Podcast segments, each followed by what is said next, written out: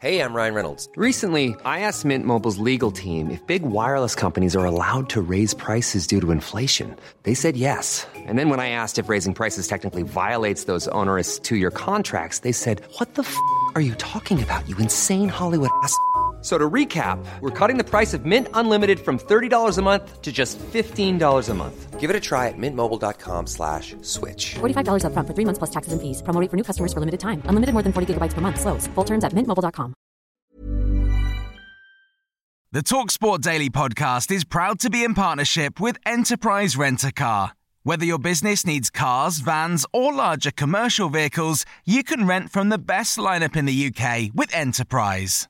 And with flexible long term rental, you can get vehicles for as long as you need them, from minutes to months. Whatever the mission, Enterprise's mobility experts can build a bespoke solution to suit your business needs. Visit enterprise.co.uk forward slash business to find out more. This is TalkSport Daily. Hello, happy Tuesday, and of course, welcome to another Andy Goldstein Talksport Daily podcast with me, your host with the hair. Yes, he over there, Andy. Well, I'm over here, Andy Goldstein. And we start today's podcast with an exclusive. Oh, get you! Yeah, get us. We had the Newcastle manager Steve Bruce chatting to White and Jordan with the Magpies now mathematically safe in the Premier League. Brucey was asked about handling the criticism levelled at him this season and insisted some of the coverage has been unjust.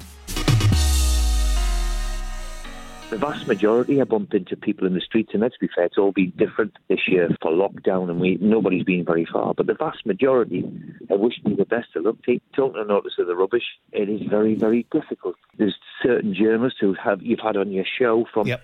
day one didn't want me to have the job, you know. I was never going to be good enough. Now, that's fair enough. That's his opinion. We all respect that, and no problem. But when it's now just built on the whole thing of, well, come on then, be a bit balanced. Look, if you're going to do this job, Simon, you all know that we're going to get criticised. You're owner of a football club, manager, CEO, you're going to get criticised, of course.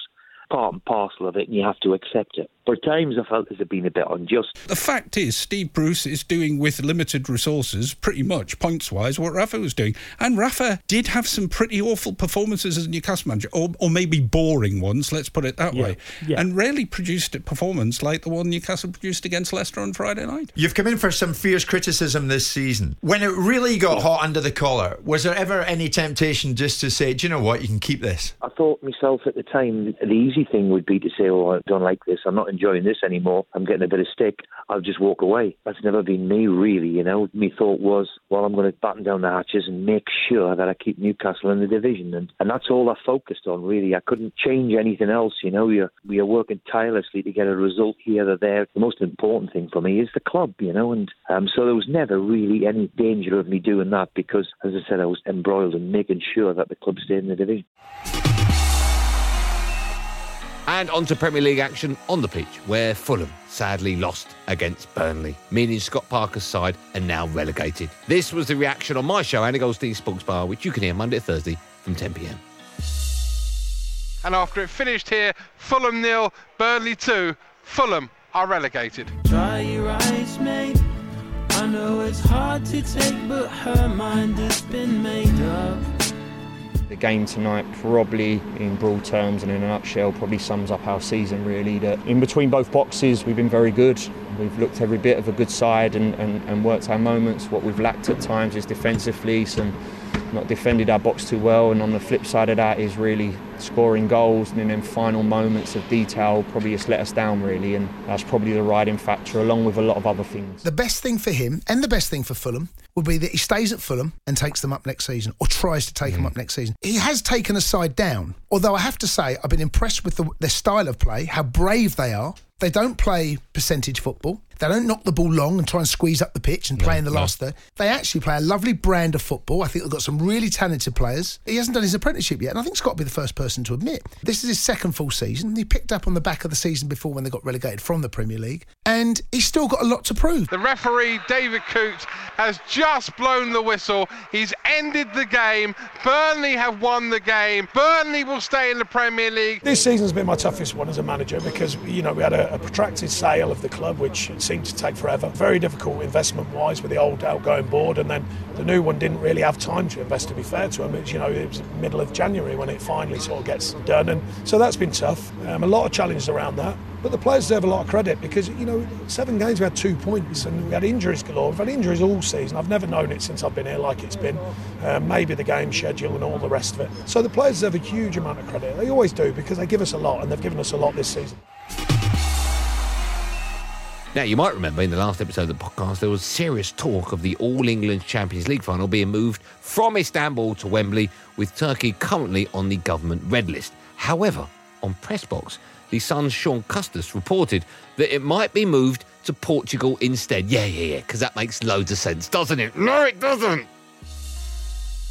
You say you, you're feeling a bit sorry for Istanbul, but I don't really see what the great gain is to Istanbul to host this Champions League final in the current circumstances when they'll get it at another time when you'll probably have a full house. So I don't know if they'll be particularly cut up about the fact they're not having this Champions League final. Um, but I, I do well, think they don't. They don't seem to be protesting very loudly, no, do they? because it, because you've, you haven't got a full house. It's not a, it's not a great benefit to Tur- uh, Turkish tourism. And I do think we are going to end up probably going to uh, going to Portugal unless UEFA bend. And right now they don't sound like they're going to bend. The, the thing about Man City and Chelsea not kicking up a great fuss, pretty much they didn't feel they were in a position to kick up a great fuss. They're they're not in a strong position right now with UEFA and with people in with football fans in Europe in general. And uh, they thought this one they'll just ride it out and see where it goes. Now, after Sergio Aguero's stupid, hilarious Panenka penalty at the weekend, we've been asking the question to Panenka or not Panenka. I remember when I was a kid and I got called Pen- uh? Oh, Panenka, yeah. Anyway, we're going to hear what Danny Murphy and Simon sit on the fence Jordan think, but first let's dip into the breakfast show and listen to Jamie O'Hara and Ally McCoist with their thoughts on Panenka Gate. Doesn't even work. Never try a Panenka. I think it's disrespectful. I think it's disrespectful. it disrespectful? It is. How It's is the- it? Because you're disrespecting. One, you're disrespecting the, the, the goalkeeper, and I, and two, I think Why? it's disrespect because you're just trying to chip it. Like think it's like when you're trying to lob someone. It's just like it can kind of become when you're from 12 yards out. Just just smash the ball in the back of the net. Why are you Right, trying to get dink you, it? Why are you trying to chip it there's for? not- there's nothing in the rules that say you can't. I'm not saying it's a rule that you can't do it. I'm just saying I think it's disrespect. One, I think it's disrespectful to the keeper, but two, I think it's disrespectful to your teammates because loads of them would I love hear- to step up and take a penalty from 12 yards, have a free hit against the keeper, and you're turning up and just chipping it. He steps up right footed. Oh, and he chips the ball straight into the arms of Edouard Mendy. The most casual, pathetic penalty you have ever seen. What if I'm a penalty taker, right? And I study the goalkeeper, which I would be doing, it's my job. And what if he gets down early? He's been down early his last seven penalties. You can still slot it down the middle of the goal. If he goes down early, then just and he dives early, then just pass it down the middle of the goal. Why you got to chip it? I don't see the reason for it. I don't understand it. If I was a player coming in at half time Yeah. at Man City, and I, and I would be saying to him, "What are you doing?" There's no grey area with it. If you score, it looks good, and if it doesn't, you look a complete numpty. You must have got a buzz when Zidane dinked Buffon in the World Cup final. I mean, not really. No, I don't get a buzz. No, I get a buzz from you know someone burying one in the top right hand corner from a penalty, like the Derby player did the other day. I think it was Waghorn. Waghorn left footed, scores right into the roof of the net. That's a proper penalty for your team. I don't get in. You know, when you're dinking it down, I just think, oh, you mug. I think it's self indulgent. I, I never see one and think, oh, well done, that's clever, because you are ultimately giving yourself less opportunity to score, which is taken away from the team objective to win. Because if you hit a penalty slow, the keeper has more time to adapt. It's a very simple equation. And why are you doing it? You're doing it to make yourself look good. Someone like Aguero, Pirlo, Zidane, you could argue they've got money in the bank and say, look, hold on, I'm in a position where I can and I will. Fine, I take that. But you're still in the position then of letting down your teammates. If you want to talk about currency and juice and money in the bank, then of course Aguero's got all of that. But that's then and this is now. And people are judged by what they're doing at this particular moment in time. Now, great grandson of the fella that invented the light bulb, Manchester United striker Edison Cavani has signed a one year contract extension with the club. His new deal keeps him at Old Trafford until, well, another year, June 2022. So, just how good is the Uruguayan? Well, I know, but let's ask Adrian and Goughie on drive. Let me give you a stat that Manchester United Whenever Edinson Cavani has started for them in the Premier League, they haven't lost. It, it's extraordinary. He came on a sub against Arsenal when they lost. He came on a sub against Sheffield United when they lost. They just don't lose when he starts games. 18 starts, Cavani, 15 goals, 4 assists. And Edinson Cavani with a double last week and a double again tonight. When you think 18 starts, but he's made 35 appearances. The other one is he didn't travel to Germany for the Leipzig Champions League game, which went horribly wrong because of what was described at the time as a minor niggle. Now, you think, all right, defensively they were shocking that day, but could they have scored the goals needed if he had made that trip and played it- through the injury? It's the movement. It's the football brain. Do you know what I mean? Makes him the player he is. That run yesterday. Oh yeah, listen, a good ball, but I'd expect anybody who was in a Manchester United shirt to put that ball into that area. He made the run nice and early. The burst of speed got onto it, and then the header to finish. You can't buy that. Well, you can, and it's going to cost you over hundred. it's going to cost you over hundred million. Here's the thing. and they've got him on a free. Yeah. They got him on a free and they've just given him a new one year contract. So, what do we think? I, you know, it, it feels a little bit odd to say it because I don't think anybody's really articulated this that Manchester United could be title contenders next season if they make the signings in the right positions. I'm Natalie Sawyer, and this is Talksport Daily. Staying with United, the captain, Harry Maguire, is a doubt for the Europa League final after rolling his ankle against Aston Villa. And it's even raised concerns about his availability for this summer's Euros. Adrian Durham said Maguire would be a huge loss for England, but trust me, he'll miss a couple of games. He'll be fit for the Europa League final and the Euros. Don't worry, everyone, don't worry. Harry Maguire is without doubt good enough for Manchester United. When he got the knock yesterday and went down and went off, I actually said out loud, that's a disaster. If he's out of the Euros, it's a disaster for England. 2 1 to England, who strike from a set piece yet again. Harry Maguire's the real deal. You just need somebody with pace alongside. He wins the ball in the air, he blocks, he clears, he wins one on ones, he intercepts, he can pass the ball. You're thinking about something he can't do, which is run very fast, but there's loads of things he can do. And Man United need that in a centre half. They just need another quick one. And don't forget, of course, we'll be taking calls tonight on my show, Andy Goldstein Sports Bar, from 10 pm after Manchester United clash with Leicester. Now, how do you solve a problem like Tottenham Hotspur? Simple. You sell Harry Kane and rebuild the squad and appoint Brighton boss Graham Potter. Well, so says the former Spurs midfielder Jamie O'Hara, and here's your proof. Harry Kane has to leave because I'm sick of watching that poor man run around for this football side and get nothing back from him. In terms of the way we played, eh, I'm just so over it. I'm just so over this season. You know, the whole scenario with Mourinho and the cup final, and it's so dull to watch. Before, and I spoke about it on here, I was thinking, you know, who do we go to from from Jose Mourinho? We should be going for like an Antonio Conte or a Brendan Rodgers. But I think we need to be realistic. And genuinely, I've warmed to the idea, and the more I watch him, the more I like it. Is Graham Potter mm-hmm. because I actually think he would be good for the club. I think his philosophy is great. The way the, the, the way they create chances, the way they want to play. I would love someone like that to come in and go right. Give me. We're gonna have to sell Harry Kane because he's gonna go. Let's raise some money and let's build a new team and a new and a new squad because the fans and everyone around Tottenham has had enough of this group of players. Like they've had enough. Now, after Derby managed to avoid relegation from the Championship at the weekend, Jamie O'Hara said that he can't believe the players celebrated staying up.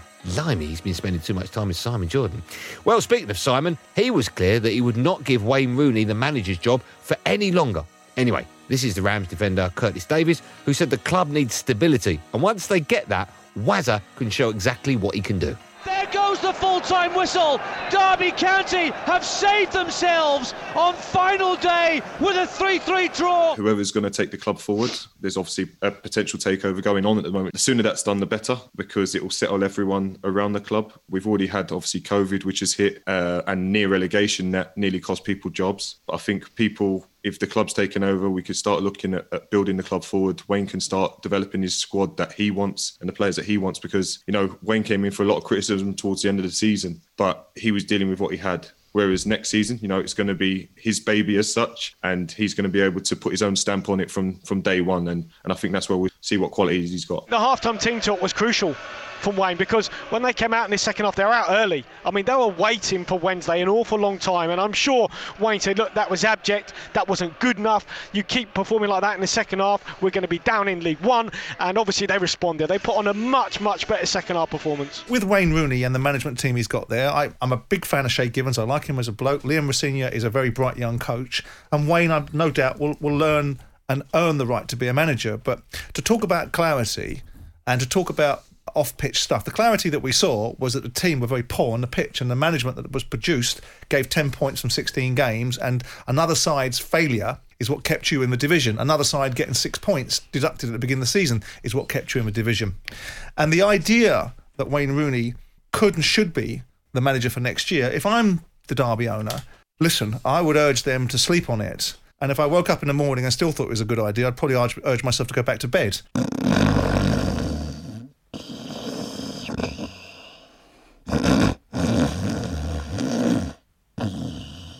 When you're Derby and you're celebrating at the end of the season like you've won the league, it just looks embarrassing to me because they're a big club. They've got a decent squad. They've got some decent players there. And I remember playing at Pride Park, playing Derby. Always a tough game. Always played great football. Always had a decent side. The fans have always been great. You know, follow the club everywhere. And, you know, to see them where they were in the last day of the season. And by the way, the football they were playing was absolutely shocking. Uh, they lost six on the bounce going Yep. into this game. So it's been a disaster, really. And they've been lucky to stay up.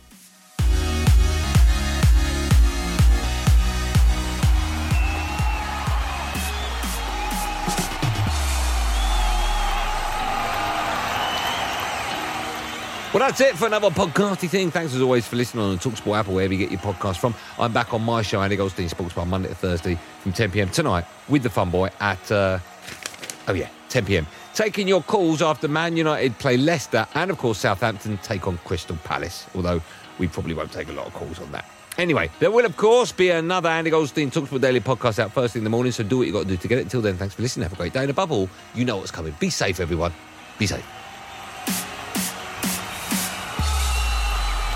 That was a podcast from Talk Sport. The Talksport Daily podcast is proud to be in partnership with Enterprise Rent a Car. Whatever your mission, home or away, don't delay. Enterprise has the vehicle for the job. Rent from the best lineup in the UK. With over 450 branches, Enterprise has what your business needs. From compact three door cars to spacious SUVs and people carriers to vans, they offer a large range of reliable vehicles perfect for the job. To find out more and book, visit enterprise.co.uk. Even on a budget, quality is non-negotiable. That's why Quince is the place to score high-end essentials at 50 to 80% less than similar brands. Get your hands on buttery soft cashmere sweaters from just 60 bucks, Italian leather jackets, and so much more. And the best part about Quince, they exclusively partner with factories committed to safe, ethical, and responsible manufacturing. Elevate your style without the elevated price tag with Quince. Go to quince.com slash upgrade for free shipping and 365-day returns.